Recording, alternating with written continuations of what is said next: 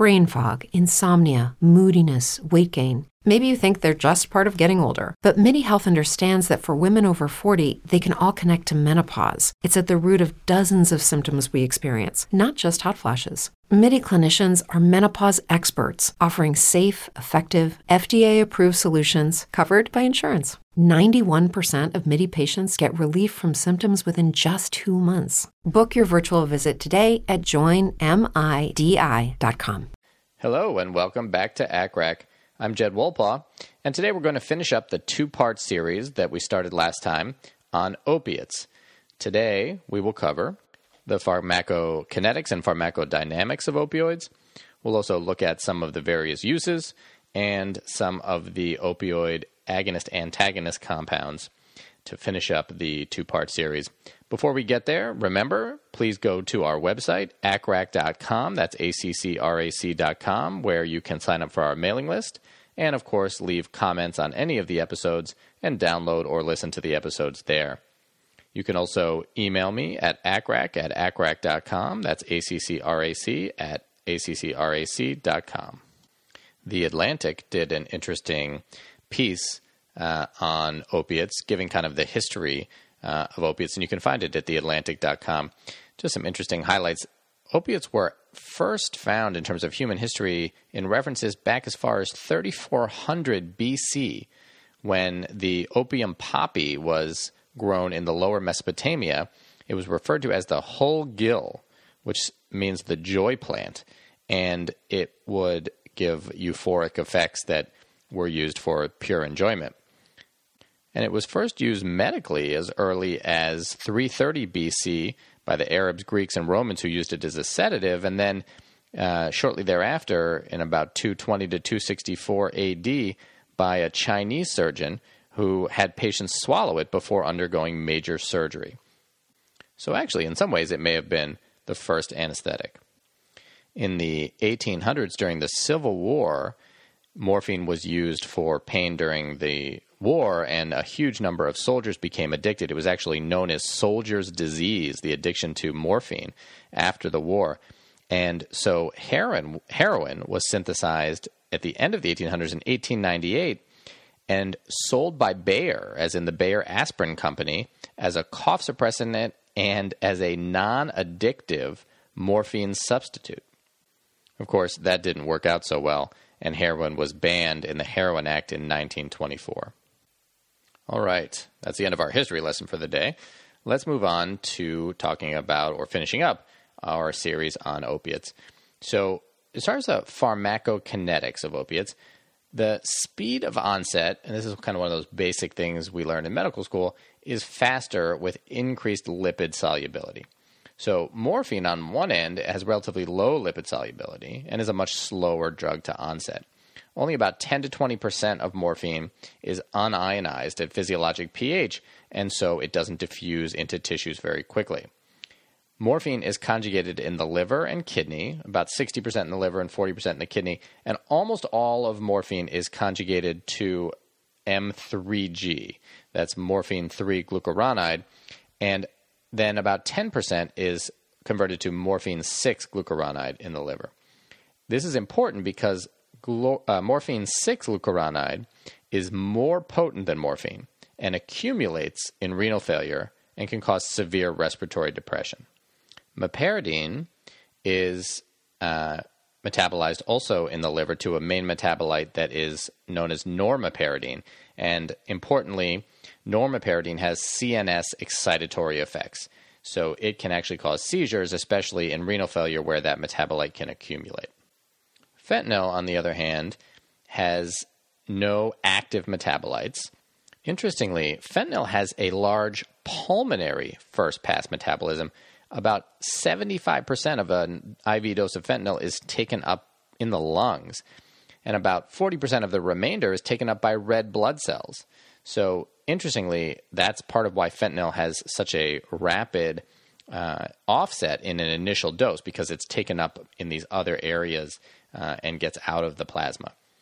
It is metabolized in the liver to norfentanyl, but again, that is not an active metabolite. Alfentanyl, which at least where I've worked, we hardly ever use, is mostly unionized, so very lipid soluble at physiologic pH, and so has a very fast onset. Sufentanil is similar to fentanyl, but more lipid soluble than fentanyl, so faster onset than fentanyl. And then remifentanil, of course, is a different structure completely. It has an ester structure and allows hydrolysis by blood and nonspecific tissue esterases into what are essentially non active metabolites. And so remifentanil does not build up at all, uh, no matter how long the an infusion has been going. And that's getting back to that context sensitive half time that we've discussed in prior episodes. But to quickly review, the context sensitive half time is dealing with once an infusion of a medication has been stopped, how long does it take for the plasma concentration to decrease by half? And it's dependent on how much has built up. So, with a medication like morphine, after several hours of an infusion, it will take a very long time for the plasma concentration to decrease by half because so much has built up. Whereas with remifentanil, nothing builds up because it's constantly being hydrolyzed by those esterases throughout the body, and so it doesn't build up at all. And when you turn off a remifentanil drip, even if it's after 10, 12 hours, it will still, the amount in the blood will decrease by half at the same rate that it would have if you had turned off the drip after just one hour. Although we tend to be careful giving lots of opiates in renal failure, the actual pharmacology is such that fentanyl, alfentanil, sufentanil, and remifentanil don't build up to uh, have any significantly prolonged effect in renal failure because they are still metabolized by the liver into inactive metabolites. The effect of age on the pharmacokinetics of opiates is significant. Older patients have a much reduced uh, clearance, and so the dosage of opiates should be reduced by at least 50%, if not more, in older patients. Interestingly, neonates less than one year have have reduced elimination, and so uh, can have a more prolonged duration of action. But the dose required for children two to eleven years old can actually be double that of adults. So the most, uh, the highest dose is needed for those kids between two and eleven, and then adults need a reduced dose compared to kids, and then older adults in their 70s and 80s need a vastly reduced dose. And the dosing for opiates should be based on lean body mass, not total body weight. Some other things that can affect the pharmacokinetics of opioids, we've already talked about renal failure. Hepatic failure really has a relatively minimal effect, except that it can reduce hepatic blood flow. Uh, the opiates can reduce hepatic blood flow and therefore lead to reduced elimination. Meperidine can build up and cause increased CNS depression. Now, that's the actual meperidine. If it's the metabolite of meperidine, but you need an active liver metabolizing it to do that, then meperidine can cause uh, CNS excitation. So the idea here is that complete hepatic failure, if you had, for example, if you were anhepatic during a liver transplant, then you would see increased duration of action from the opioids, but it doesn't take much liver function to be able to metabolize them, and so relatively mild hepatic failure or hepatic impairment does not have a major impact on the opioids.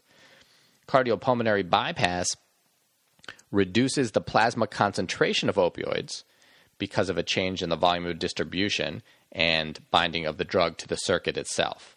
And so you actually get decreased effect during bypass pH changes are significant as well. Acidosis causes decreased protein binding and therefore increased duration of action. So, if your patient in the operating room is getting progressively acidotic, you may see a longer and more potent duration of action from fentanyl dosing. And hemorrhage, because of significant blood loss, leads to increased plasma levels of opiates and therefore doses can be reduced. As far as the various uses for opiates, obviously the most common is for analgesia, and the dosing for bolus dosing of uh, opiates for fentanyl, a normal bolus dose is going to be somewhere in the one to three mics per kilo range. For alfentanil, 10 to 20 mics per kilo, and for sufentanil, 0.1 to 0.3 mics per kilo. In terms of infusions, fentanyl infusions are going to usually be somewhere in the 0.01 to 0.05 mics per kilo per minute. alfentanil 0.25 to 0.75 mics per kilo per minute, sufentanil 0.0015 to 0.01 mics per kilo per minute, and remifentanil 0.05 to 0.25 mics per kilo per minute. This is, of course, just general guidelines. Your dosing may vary below or above these depending on your patient and what you're using them for. But in general, you can think of sufentanil as being about 10 times more potent than fentanyl. And so, if you can remember your fentanyl dosing, you can divide by 10 to get your sufentanil dosing, and then you can multiply by 10 to get your alfentanil dosing. That's not exact, but it's close. And so, it's a good rule of thumb if you're trying to remember. The other th- important thing to remember is that opiates have synergy with other medications. And so, if you're using an opiate infusion, you can reduce the amount of inhaled agent or propofol that you need by up to 50% usually compared to what you would need if you were not also using a concomitant opiate. And so, this takes us to some other applications for these medications. One is in combination with propofol, for example, or it could be done with a benzodiazepine for a TIVA, a total intravenous anesthetic. Opiates can also be used in high dose as a near sole anesthetic for cardiac surgery. So, large induction doses of fentanyl, for example, somewhere in the 25 to 75 mics per kilo range, have been used for induction of cardiac surgery. And then an infusion of, for example, one mic per kilo per minute, which is a huge amount of fentanyl. But again, this would be uh, potentially used for cardiac surgery as a relatively hemodynamic, hemodynamically stable dose remifentanil all the way up to two mics per kilo as a as a bolus, and then an infusion up to one mic per kilo per minute. Of course, with remifentanil, you will have that increased risk of opioid induced rigidity. You can see it with the fentanyl too, but more common with remifentanil. Now, these kind of dosing for cardiac surgery are being used less and less during cardiac surgery because of the push for a more fast track movement. Obviously, if you're giving gigantic doses of opioids, during surgery, you're not going to be extubating early or in the operating room or early after arrival in the ICU. And so we're moving more away from doing this. Another application of opioids is transdermal use. The most common seen here is the fentanyl patch. So, some interesting and important facts about this. From the time a fentanyl patch is applied, it takes up to 11 hours to have a peak effect which is significant because you should not assume that if you put a fentanyl patch on your patient, a few hours later, their pain should be controlled or you can turn off the fentanyl drip or whatever else they were on. It takes 18 hours from the time that the fentanyl patch is removed for the plasma concentration to decrease by half. And that's because there's a depot that builds up in the tissue. And even after the tissue is removed, fentanyl still leaches from that depot into the bloodstream. There is increased uptake from a fentanyl patch with increasing temperature. Important to remember for patients who are febrile and then may develop increasing respiratory depression from their fentanyl patch. And as with IV fentanyl, you eliminate hepatic first, mass, first pass metabolism with the use of a fentanyl patch. Fentanyl can also be given transmucosally, so there's a fentanyl lollipop, for example. Uh, the advantage here is that no depot builds up. So if you take away the fentanyl lollipop, the plasma concentration decreases very quickly. So it has a, a more rapid off if you need to take it off. It has about 50% bioavailability because a lot of the lollipop is actually being swallowed and there is not a lot of oral bioavailability of fentanyl. So the combination of what is absorbed through the tissue and what is swallowed ends up giving about a 50% total bioavailability. And then there are now longer acting formulations of morphine, for example, Depo-Dur, which is an extended release epidural morphine. It's encapsulated in lipid particles and it gives 24 up to 48 hours of analgesia when injected into the epidural space. We're not going to spend a lot of time talking about the epidural and intrathecal use of opiates, but I do want to point out a couple of things. It's obviously can be used intrathecally and epidurally. When mixed with local anesthetic for a spinal block intrathecally, it can prolong the duration of the block. In terms of epidural use, fentanyl is often placed in epidural solutions, and it's important to realize that the data is fairly clear that an epidural fentanyl infusion, so whether it's just fentanyl or whether it's fentanyl added to local anesthetic, does not have any neuraxial effect. So any added analgesic effect you get from putting fentanyl in a epidural infusion is just from the effect of the fentanyl getting into the bloodstream because it has such solubility that it diffuses quickly into the bloodstream. And so an epidural infusion at 25 mics per hour is the same as an IV fentanyl infusion at 25 mics per hour. Interestingly, this is not true of a fentanyl bolus epidurally.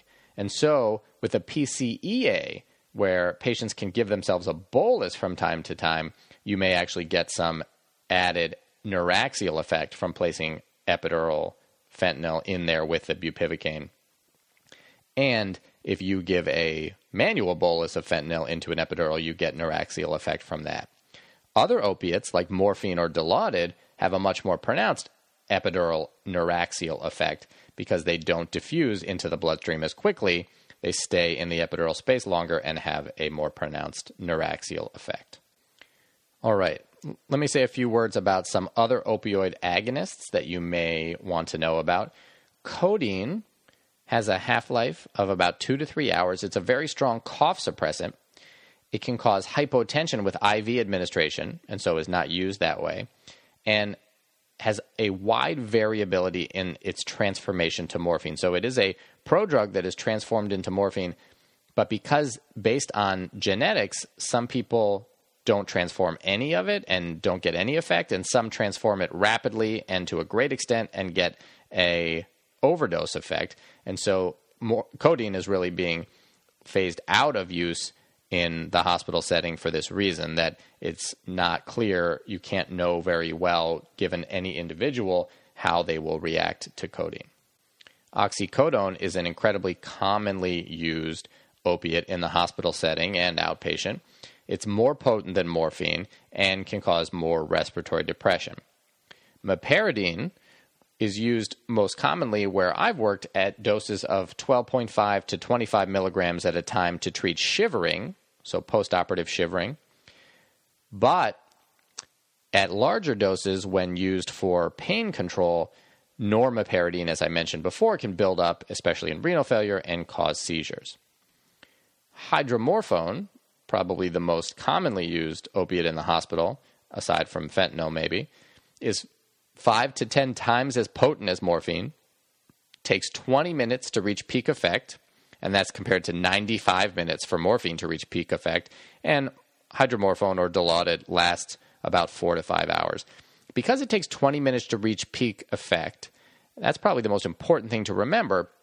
If you give someone a dose of Dilaudid and five minutes later they're still in pain, giving another dose of Dilaudid can cause significant respiratory depression 10, 15 minutes later when the first dose is now peaking and your second dose is starting to peak and you get more effect than you wanted. So you do have to tell patients to hang in there that you've given them some medication. It's going to take 10, 15 minutes before they start to feel the effect. And if they can hang in there, then we'll see how that dose does. And you may need to give another dose, but you want to wait before you do that.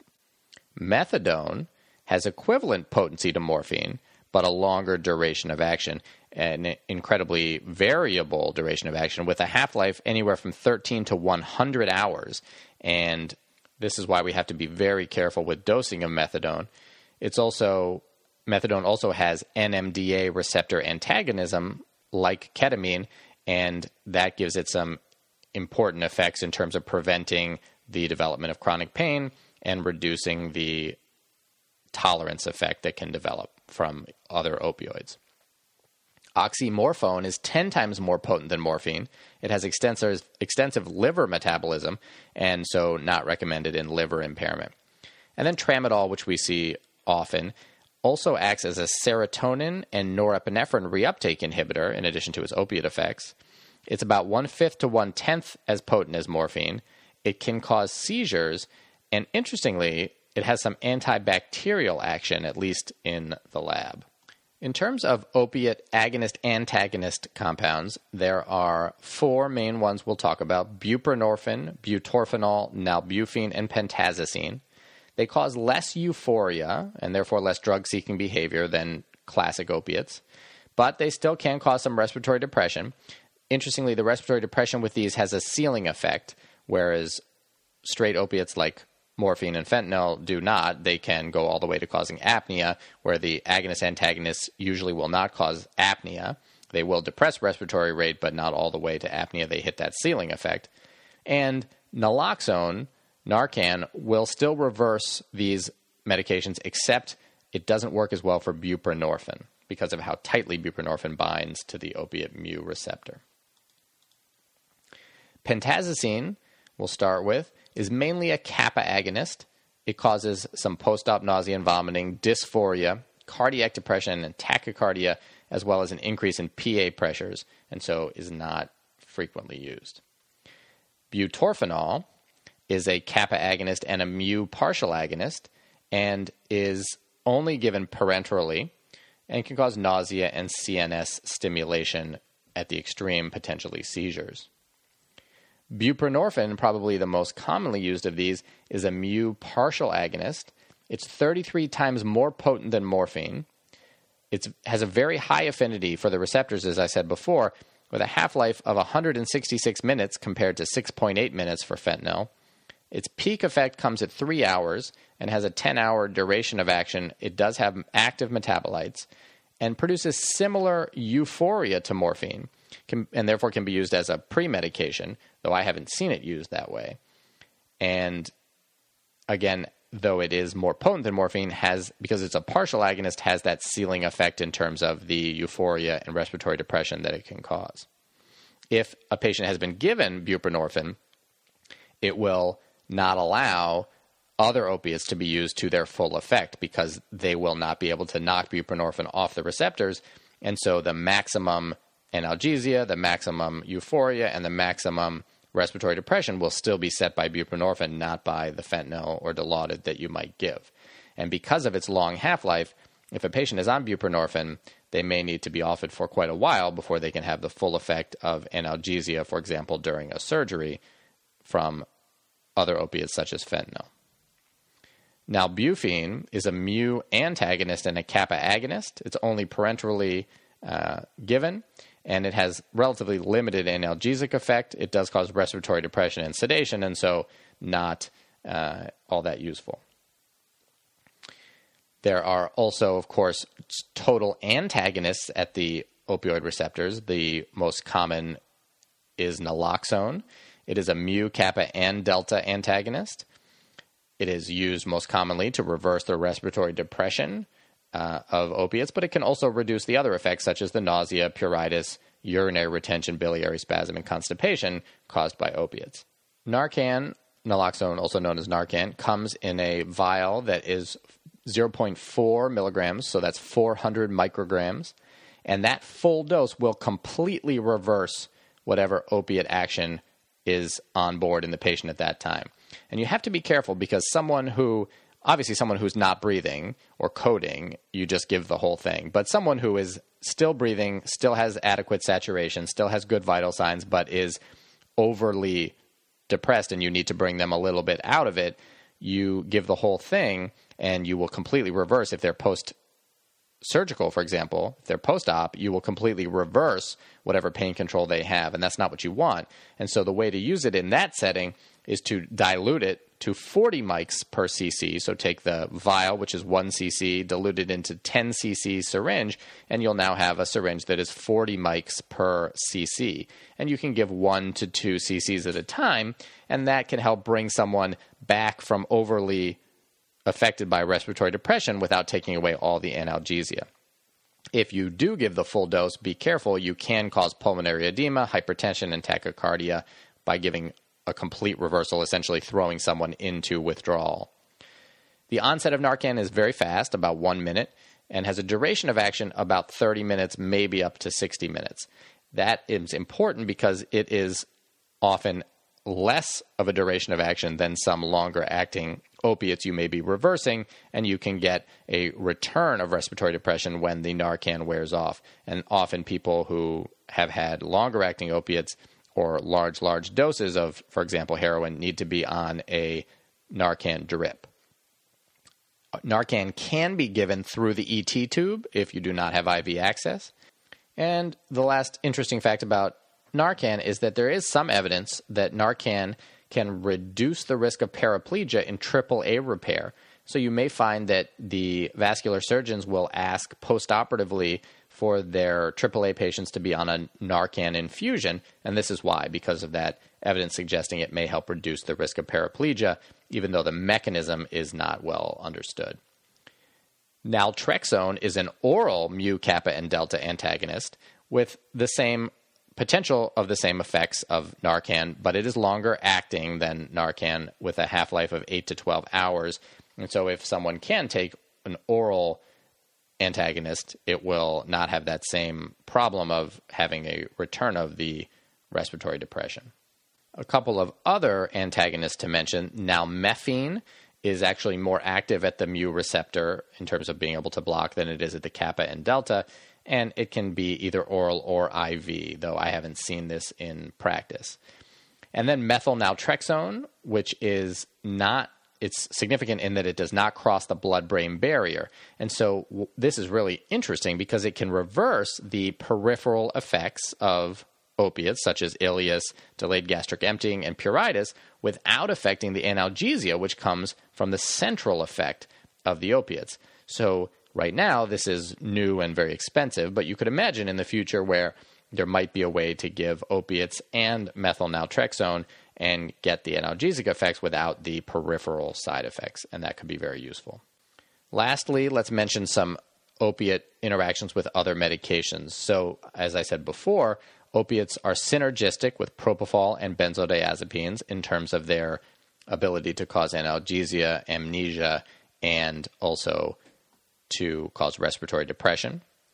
Ketamine reduces the amount of opiate consumption postoperatively, probably through the NMDA receptor antagonism, and so can be a useful adjunct. Some places are now putting ketamine in PCAs along with opiates to try to reduce the amount of opiate that's needed postoperatively. Meperidine, tramadol, and methadone can cause serotonin syndrome in patients who are on MAO inhibitors. So important to keep that in mind because those three, meperidine, tramadol, and methadone, have some serotonin reuptake inhibition. Magnesium potentiates opiate action, causes an increased duration of action, and can prevent the hyperalgesia that can be seen with remifentanil. And so, interestingly, if you are going to run a remifentanil infusion, especially if it's going to be high dose remifentanil infusion, you could think about running a magnesium infusion, something like one to two grams an hour during the case, and can prevent the development of that hyperalgesia that can be seen with high dose remifentanil. NSAIDs, gabapentin, and other things like Tylenol can reduce opiate use and prevent hyperalgesia as well. Tricyclic antidepressants can increase opiate induced respiratory depression, so be careful. People aren't on them as much anymore, but sometimes they are, and you need to be careful of that. And then diphenhydramine or Benadryl actually can counter some of the respiratory depressant effects of opioids, which is an interesting thing to think about. Uh, obviously, can cause sedation, but counters some of the respiratory depressant effects of opioids. So, giving Benadryl, for example, with morphine to reduce the itching or to treat itching can actually help prevent some of that respiratory depression. All right, that's it for today. Remember to go to the website, acrac.com. Leave comments. Let me know what you're thinking about these episodes, what you'd like to see the same or different, if there are any topics you'd particularly like to see covered. You can email me at acrac at acrac.com, A-C-C-R-A-C at A-C-C-R-A-C.com. Until next time, for the ACRAC podcast, I'm Jed Wolpaw. Remember, what you're doing out there every day is really important and valued. Enjoy all your favorite sports like never before at BetMGM. Sign up using code CHAMPION and receive up to $1,500 back in bonus bets if you don't win your first bet. When you register with BetMGM, you'll get instant access to a variety of parlay selection features, live betting options, and the best daily promotions in the business. And with BetMGM at your fingertips, every play and every game matters more than ever. Remember to use code CHAMPION and receive up to $1,500 back in bonus bets if you don't win your first bet. Place your money line, prop, or parlay bets with the king of sportsbooks today. BetMGM and GameSense remind you to play responsibly. See BetMGM.com for terms. 21 plus only. Virginia only. New customer offer. Subject to eligibility requirements. Rewards are non withdrawable bonus bets that expire in seven days. Gambling problem? Call 1 800 Gambler. Promotion. Promotional offer not available in Washington, D.C.